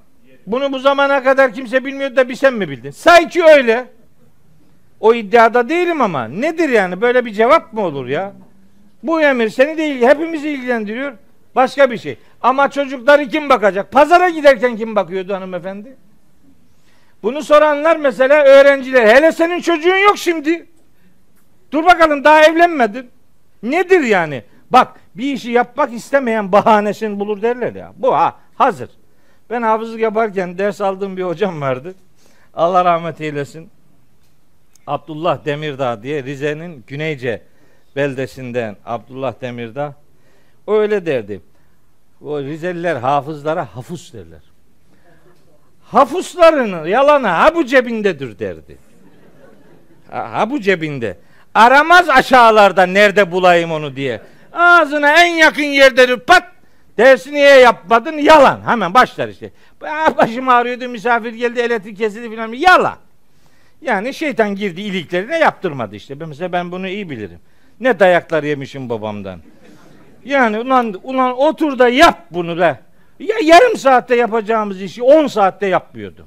Ondan sonra yiyordum bir araba dayak. Ah yap bakalım şimdi. Ben böyle 20 günde bir, bir ayda bir kaşıntı basardı beni. Öyle bir kaşıntı basardı. Bizim ev öyle bak cehenneme dönerdi yani. Bir dayak. Ben ama öyle ayda bir dayakla idare ederdim. Benim bir ufak kardeşim var Abdurrahman. Bizim Abdurrahman günde üç öğün dayak yiyordu yani öyle öyle her gün dayak yerdi. Bizim evde sinekler bile hafız yani öyle biz, bizim bizim evde öyle babam babam öyle derdi bana Allah rahmet eylesin derdi ki ya bak derdi bana bak Mehmet bak sen sağ ben sağ ve hafız değilsin böyle bir dünya yok dedi ya ölürsün kurtulursun dedi bana ya ölürüm kurtulursun.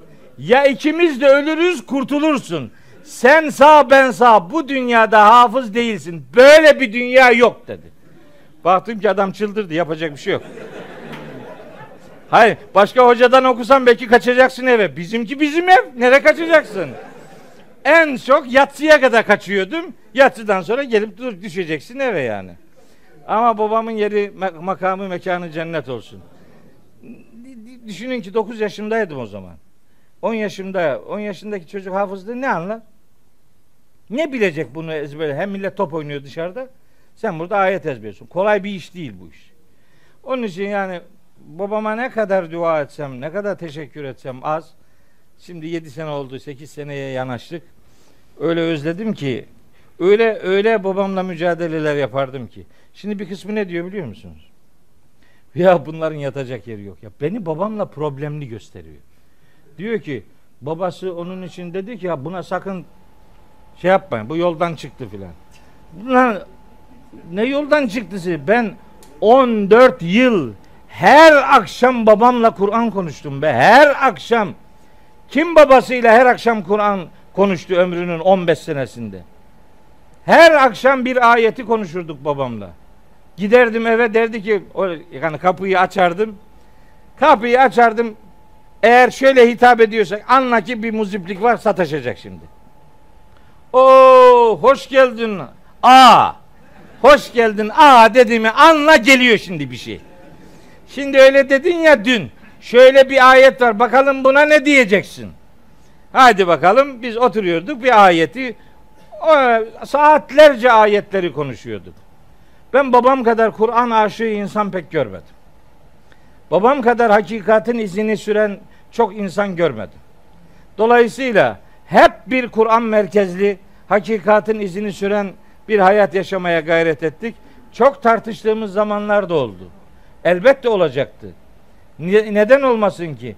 Yani araştırıyorsunuz, bir şey öğreniyorsunuz. Onu babanızla paylaşmak istiyorsunuz. Kolay değil eski alışkanlıkları terk etmek müzakere ediyorduk birbirimizle ama biz birbirimizi 24 saat görmemeye dayanamazdık. Bir gün kazara babamın yanına gitmeseydim bir gün bir gün ertesi gün gittiğimde ne derdi biliyor musunuz? Neredesin 20 gündür? Baba niye 20 gün diyorsun? Bir dün gelmedik. Anlarsın onu sen vakti geldiğinde derdi. Ben ben babama babam bana bu kadar düşkünken şimdi merhum babam üzerinden işte güya bir şey elde etme gayret ediyor bazı nadan adamlar yani. Babam benim elimde öldü beyim. Ve Kur'an'ı konuşurken öldü biliyor musunuz? Gene Kur'an konuşuyorduk babamla. Vefat etmeden 10 dakika önce. Onlar bu zevkleri bilmedikleri için fikir alışverişinde bulunmayı kavga zannediyor bu adamlar. Bu kavga değil. Hakikatın izini sürmek kavga değildir. Evet. İşte böyle inneha tezkiretün innehu tezkire şeklinde de gelir. Müddessir suresinde olduğu gibi. Nitekim nitekim femen şa'e zekerehu. Bakın burada hu geldi işte. Aynı kural gerçekleşti. Maksat hakiki müennes olmadığı için zamir müennes de gelir, müzekker de gelir. İnneha diye başladı, zekerehu diye devam etti. O hu'nun ha veya hu şeklinde gelmesinin sebebi bu. Başka örnekler de var ama hepsine girecek vaktimiz yok. Şimdi burada önemli olan şu. Femen şa'e zekerehu. Dileyen o gerçeği hatırlar. Dileyen hatırlar. Ne oldu şimdi?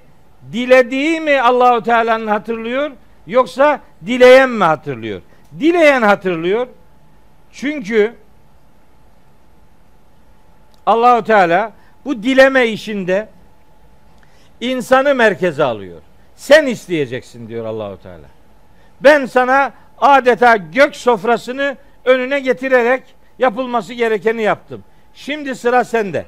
Sen karar vereceksin.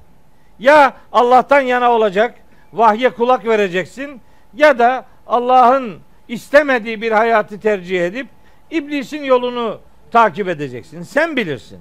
Ama sen istersen bu hakikat senin önüne açılmış bir gök sofrasıdır. Bakın her konuyla ilgili ayetlerde hep mesaj insan üzerinden gelir. İnne hazihi tezkire. Bütün bunlar gerçeği hatırlatmadır. Femen şa'e kim dilerse ittekade ila rabbihi sebila. Rabbine giden yolu tutar. Rabbine giden yolu tutsun diyor Allahu Teala. Mesela Müddessir suresinde buyuruyor ki İnneha le ihdel küber neziren lil beşer limen şa'e minküm en yetekaddeme ev yeteakhar. Limen şa'e minküm. İçinizden kim istiyorsa en yetekaddeme ev yeteakhara. Öne geçmek ya da geride kalmak. Kim istiyorsa bunlar insanoğlu için bu hakikatler birer uyarıcıdır. Siz bilirsiniz. Sizin tercihiniz belirleyici olacaktır demeye getiriyor. Müddessir suresinin kaçıncı? 35, 36, 37. ayet hatta 38 de onun devamı. Küllü nefsin bima kesebet rehinetün. İşte insanoğlu her can kazandığına karşı rehinedir. Siz tercihinizle yüzleşeceksiniz. Ruzi mahşerde demeye getiriyor. Aynı surenin devam eden işte 54, 55, 56. ayetleri var. Yani Müddessir suresinin.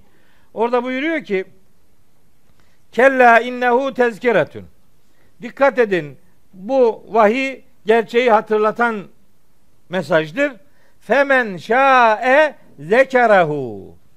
Dileyen o gerçeği hatırlar. Dileyen hatırlar. Sen dileyeceksin yani. Kim diliyorsa gerçeği o hatırlar. 56. ayette de buyuruyor ki ve ma yezkurune illa en yeşa Allahu. Ma mafi bunun tercümesini şöyle veriyorlar. Allah dilemedikçe onlar gerçeği hatırlamaz, öğüt almazlar. Gerçeği hatırlayanlar sadece Allah'ın diledikleridir manasını önceliyorlar. Ben bu hata bunun hata olduğunu düşünüyorum bu tercümenin. Niye? Çünkü önceki iki ayette dileyen insanın gerçeği hatırlayacağını söylüyor. 56. ayetin de böyle bu anlamda devam etmesi lazım. Yani ve ma yezkurune illa en yeşallah. Yani vahyin gerçeklerinden istifade eden, oradan gerçeğin izini sürenler zaten Allah'ın dilediğini hatırlamış olurlar. Zaten Allah'ın istediği bu. Allah'ın istediği insanoğlunun gerçeği hatırlamasıdır. Onun için ona akıl vermiştir. Onun için ona irade vermiştir. Onun için fıtrat vermiştir. Vicdan vermiştir. Onun için kitap göndermiştir. Onun için peygamber görevlendirmiştir. Değil mi? Zümer suresinde öyle diyor ya. İn tekfuru fe innallaha ganiyyun anküm. Eğer nankörlük yaparsanız Allah sizden zengindir. Size muhtaç değildir. ve la yerda li ibadihi'l küfr. Ve la yerda li ibadihi'l küfr. Allah kulları için küfre razı değildir. Ve in teşkuru yerdahu leküm. Şükrederseniz Allah bundan hoşnut olur. Allah'ın istediği bizim şükredici olmamızdır. İnsan merkezli bir sunum yapıyor. Bak İnsan suresinde buyuruyor ki İnna hedeynahu sebile. İnsanoğluna hakikatin yolunu gösterdik. İmma şakiren ve imma kefura. Artık ister şükredici mümin olur, ister küfredici nankör olur. Kendisi bilir. Tegabun suresi ikinci ayette buyuruyor ki Huvellezî halakaküm. Sizi yaratan odur. Feminküm kafirun ve minküm müminun. İçinizden mümin olanlar var, kafir olanlar var. Siz bilirsiniz. Keyif suresi 29. ayette buyuruyor ki ve kulil hakku min rabbikum femen şa'a felyumin ve men şa'a felyekfur. De ki hak Rabbinizden gelendir. Dileyen iman etsin, dileyen inkar etsin. Sen bilirsin. Bu ayetler de bunu söylüyor. İnne hâzihi tezkire. Femen şa'a zekere ve ma yezkurune illa en Allah. Siz böylece zaten Allah'ın dilediğini öğüt almış olursunuz. O gerçeği hatırlamış olursunuz. Düşünebiliyor musunuz? Şimdi şu ayetin tercümesine bakın.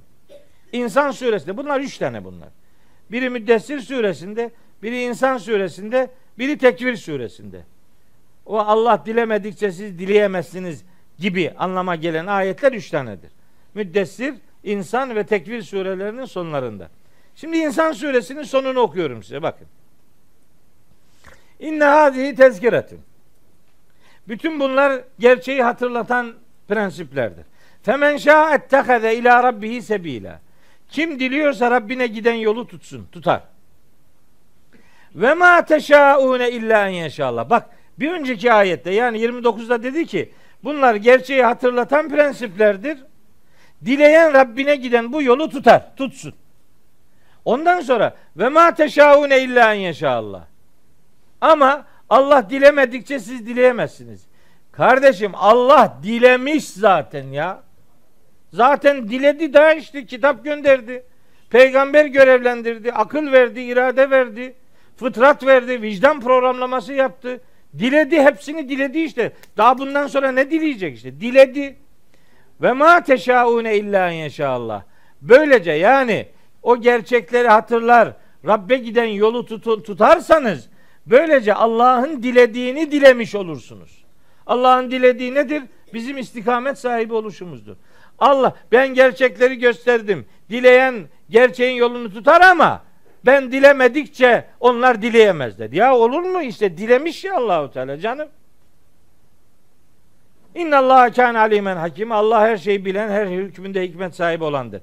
Yudhilu men yeşâ'u fi rahmeti. 31. ayet. Yudhilu men yeşâ'u fi rahmeti. Tercüme. Allah rahmetine dilediğini koyar. Eğer rahmetten maksat cennetse buna bile dilediğini dememek lazım. Layık gördüğünü koyar demek lazım. Layık gördüğünü rahmetine yani cennet manası verilecekse. Halbuki burada maksat cennet de değildir. Buradaki rah rahmet hakikatin izini süren e, yiğitlerin takip ettiği vahyin yoludur yani. İslam'dır yani hakikattir. Hakikate Allah dilediğini koyar. Değil, dileyeni koyar. Allah isteyeni o hakikatin içerisine alır ve zalimine e'adde lehum azaben elima. Zalimliği tercih edenlere gelince onlara da elem verici azap hazırlamıştır. Bakın burada zalim olanlar dedi, zulmü kendisi tercih ettiği için zalim diyor ona Allahu Teala. Zalimler dediğinin karşıtıdır cümlenin ön tarafı. Rahmetine Allahu Teala dileyeni koyar. Allah'ın rahmetini isteyene Allah rahmetini yaratır. O rahmetin içerisine onu gark eder. Ama zulmü tercih ediyorsa onlar için de elem verici azap hazırlamıştır. Ben bu ayetleri ma teşaune illa en yeşallah. Allah dilemedikçe siz dileyemezsiniz. Burada iki tane olumsuz mana var. Halbuki ayette bir tane olumsuz var. Dahasını size söyleyeyim. Yani gramer açısından, edebiyat açısından söylüyorum. Arapçada böyle edat kullanımları vardır. Bu kullanımlarda bir tanesi nefyü istisna derler buna. Hasır kasır dediğimiz vurgulu ifade teknikleri var. Bu ifade tekniklerinde Bir tanesi çok sık kullanılan dört tane var. Bir tanesi nefyü istisna. Nefyü istisnadan kasıt şu. Cümle olumsuz bir edatla başlar, istisna edatıyla olumluya dönüştürülür. Burada maksat cümleyi vurgulu hale getirmektir. Bir olumsuzluk manası üzerinden mesaj vermek değil. Bu sadece böyle olur demektir. Türkçedeki vurgulu ifadenin Arapçadaki karşılığı hasır kasırdır. Burada hasır kasırlı ifadeler var. Yani siz o edatları tercümede çekip alabilirsiniz. Mana bozulmaz. Vurguyu kaybeder o kadar. Mana gene olur. Ve ma teşaune illa inşallah yani sanki teşaune ma yeşaullah demektir yani. Siz böylece Allah'ın dilediğini dilersiniz. Allah'ın dilediği bu. Hakikati kabul etmeniz. Hakikatin izini sürmeniz. Çünkü Allah sizin küfre düşmenizden razı değil. Şükür ehli olmanızı istiyor. Ayet böyle tercüme edilirse arkası ve önü birbirini takip eder. Yoksa işte şimdi mesela orta dereceli okullarda veya üniversitelerde Kur'an meali alıp okuyanların eline veriyorsunuz bu meali okuyor bu ayeti kapat diyor ya. Allah dilediğine hidayet eder, dilediğine efendim dilediğini dalalete sürükler. O zaman yapacak bir şey yok. Kalemimiz kırıldı bizim diyor ya. Bu saatten sonra neyi değiştirecekmişiz ki? Oysa o tür ayetlerin tercümesi Allah dileyene hidayet eder, dileyeni sapıklıkta bırakır. Nitekim pek çok ayette bir sürü yani hangi birini saysam ve ma yudillu bihi illel fasikin. Allah fasıklardan başkasını saptırmaz. Zaten sapmış adam işte ya. Allah dileyeni saptırır, dileyene hidayet eder. İşte bu okuduğumuz ayeti kerimede de neticede varıp durduğu nokta aynı. Kella innaha tezkere. Bütün bunlar gerçeği hatırlatan prensiplerdir. Femen şa'e zekere. Dileyen o gerçeği hatırlar. Dileyen hatırlar. Yani buna dilediği hatırlar manası verilemez. Mümkün değil yani. Hiç imkanı yok. Femen şa'e. Kim diliyorsa zekerehu o gerçeği hatırlar. O zaman dileme iradesini biz ortaya koyacağız. Allahu Teala da bizim istediğimizi bizim istediğimiz doğrultuda yaratacaktır işte. Eline alacaksın vahyi, o seni hakikatin e, yoluna götürecek yani. Hakikatin yolunun içine seni alacak. Şimdi bir iki ayet daha var. Onları da okuyup bitiriyorum. Femen şaa zekere fi suhufin mükerremetin. İşte bu gerçeklerin yer aldığı bu vahiy var ya fi suhufin mükerremetin. Çok değerli sahifelerdedir bunlar. Bu artık vahyin metinleşme sürecinde yazıldığı malzemeler manasında kabul edilebilir.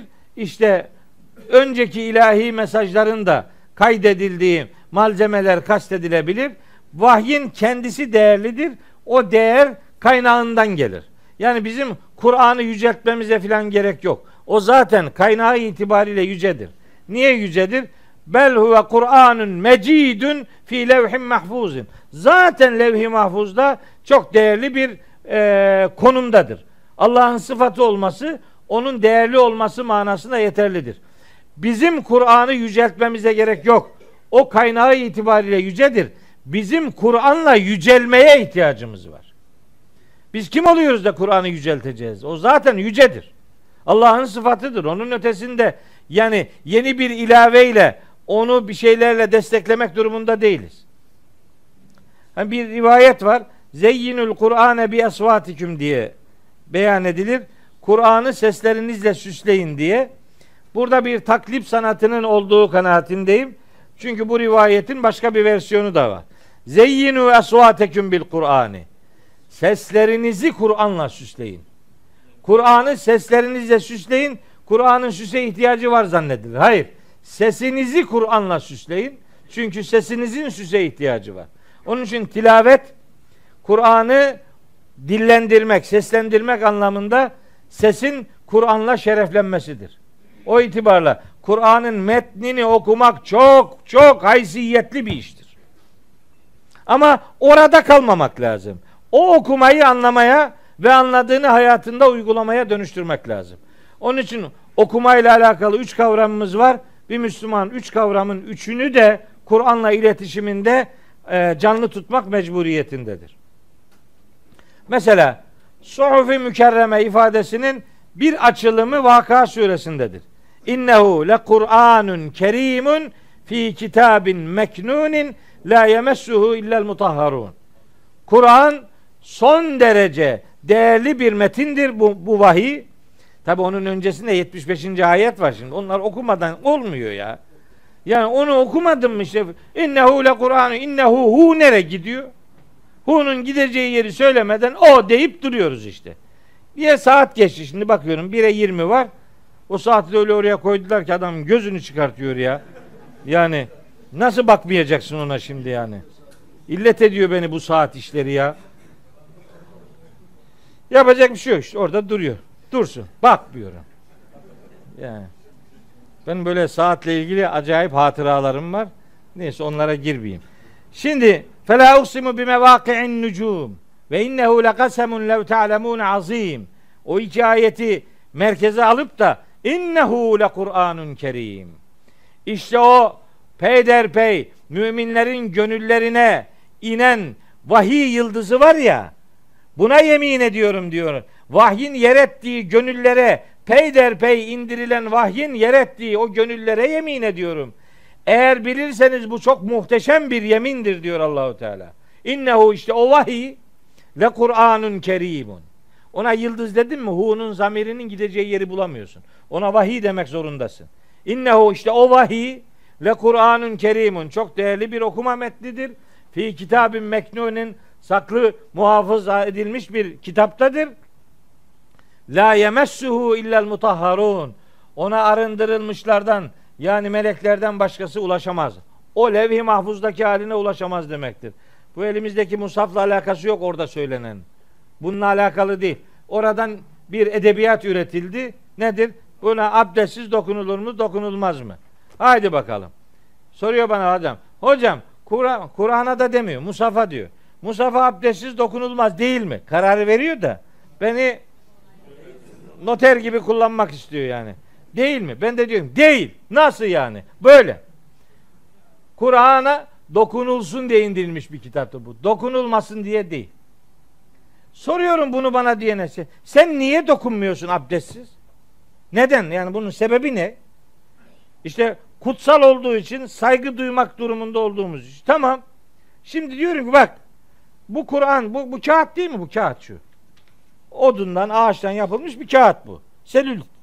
Bu bu buna bu Kur'an metnini yazmasaydık eğer yani bu ayetler bunun üzerine basılmasaydı bu kağıdın şu kağıttan farkı olacak mıydı? Yok. Demek ki bunu değerli kılan ona üzerine yazılan metin. Metin, metin. O metin. Metindir bunu değerli kılan şimdi. Peki abdestin yokken ezbere okuyabilir misin Kur'an-ı Kerim'i? Okurum diyor. Ya sen neye saygı gösteriyorsun sen? Kağıdı kıymetli kılan o metin. Onu abdestsiz okurum diyorsun. Kağıda yazılınca bu kağıda dokunamam diyorsun. Sen kağıda saygı duyuyorsun, Kur'an'a değil. Kur'an'a saygı duysaydın abdestsiz ezbere okuyamaman lazım. Ama okuyorsun işte. Ya Kur'an'a dokunulsun diye indirildi bu kitap. Dokunulmasın diye değil. Adam Müslüman değil. Nasıl istifade edecek bundan? Sen ona önce abdest al mı diyeceksin ya? Adam Müslüman değil be. Önce Müslüman ol sonra oku. Olur. Emredersin. Ben bir tanesine dedim ki cep telefonlarında Kur'an-ı Kerim metni var. Açıyorsun okuyor. Abdestli mi dokunacaksın buna hep? Telefona abdestli mi dokunmak gerekiyor şimdi? Bunda da Kur'an-ı Kerim var. Hatta bununla bağışlayın lavaboya da gidiyorsunuz. E bunda var Kur'an-ı Kerim. Hadi bundakini bırak. Ben hafızım kafamda var. Ben ne yapacağım şimdi? Ya Kur'an'la iletişimimizi sıfıra indiriyoruz böylece çaktırmadan ya. İşte kopuyorsun vahiden çaktırmadan kop koparıyor seni ya. Kopma be. Kur'an'a abdestli dokunmak bir edep gereğidir. Hüküm değildir. Ben diyorum ki abdestli de olsa, abdestsiz de olsa Kur'an'a dokun. Kur'an'a dokun. Onu anlayarak oku, oku, oku, oku. Gün gelir ona abdestsiz dokunmaman gerektiğini anlarsın. Ama bu bir edeptir, hüküm değil. Kardeşim, hüküm, hüküm nedir? Kur'an'a dokunacaksın. Hüküm bu. Nasıl dokunacaksın? Anlamak için dokunacaksın. İletişiminin kararını vereceksin. Anlamadan okumaya indirgemeyeceksin hayatını kardeşim gözüm. Ben şimdi bunu deyince diyor ki diyorlar ki dedi ki Kur'an'a abdestsiz dokunun. Sanki ben diyorum ki abdestin varsa boz abdestini. Öyle özellikle abdestsiz dokun. Ya öyle demiyorum ya Allah Allah ya. Lafı dibinden anlama gözünü seveyim ya. Bu, bu değerli bir kitaptır. Kıymetli sahifelerdedir. Daha başka ayetler de var. Merfuatin değeri, makamı yüceltilmiş bir kitaptır bu. O kitap öyle bir metindedir, öyle bir kaynaktadır. Mutahharatin arı durudur. Kötü niyetlilerin ona zarar vermesi söz konusu değildir. La ye'tihil batılu min beyni yedeyhi ve la min halfi. Önünden ardından görünür görünmez hiçbir şey ona onun arı duruluğuna zarar veremez. Bi eydi sefaratin kiramin beraretin. Bu kitap aynı zamanda çok kıymetli güvenilir elçilerin ellerindedir. O elçiler vahiy getiren melekler ve vahyi metinler metinselleşme sürecine getiren vahiy katipleridir. Şimdi biz vahiy ile içli dışlı olursak, vahiy ile hayatımızı yan yana bir e, vahiy ile hayatımızı buluşturabilirsek, bakın bu şereften, bu izzetten, bu haysiyetten, bu övücü ifadelerden biz de nasipleneceğiz demektir. Peygamberimizin çok nefis bir hadisi var. Orada buyuruyor ki Peygamberimiz Aleyhisselam rivayette yer alıyor. El mahiru bil Kur'ani ma'as sefaratil kiramil berere. Kur'an'la ilgili diyaloğu arzu edilen düzeyde olan insanlar onu e, çok değerli, erdemli, güvenilir elçilerle beraberdir. Vellezî yakra'ul Kur'ane ve huve yeteta'ta'u fihi lehu ecrani. Metinle beraber iletişimini kurarken zorlananlar başlangıçta bir zorlandığı için bir de metinle irtibatlı olduğu için onlara da iki ecir vardır diyor Allahu Teala. Yeter ki onunla iletişimini sıkı tutmaya bak. İletişimin vahyin metniyle sıkı tutulacak. O metni ayrıca, ayrıcalıklı bir yerde telakki edeceksin. Biz mana üzerinden çok vurgulu ifadeler kullanırken metni önemsemediğimiz gibi bir mana kimsenin aklına gelmesin.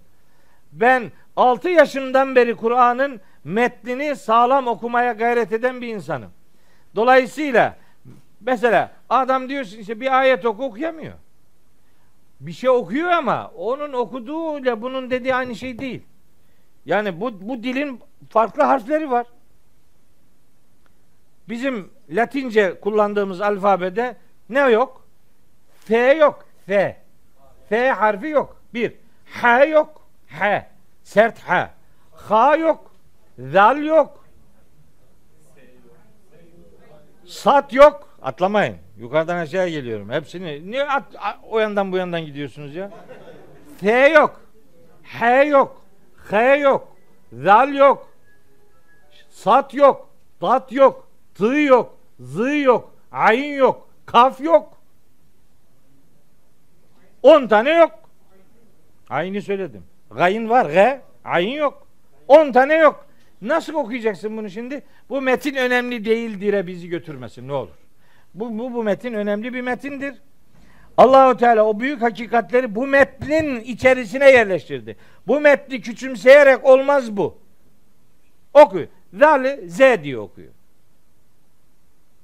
Fatiha okuyor ya gayril mağdubi aleyhim ve dallin. Bir tanesi demiş ki gayril mağzubi aleyhim ve zallin. Demiş ona ki olmadı.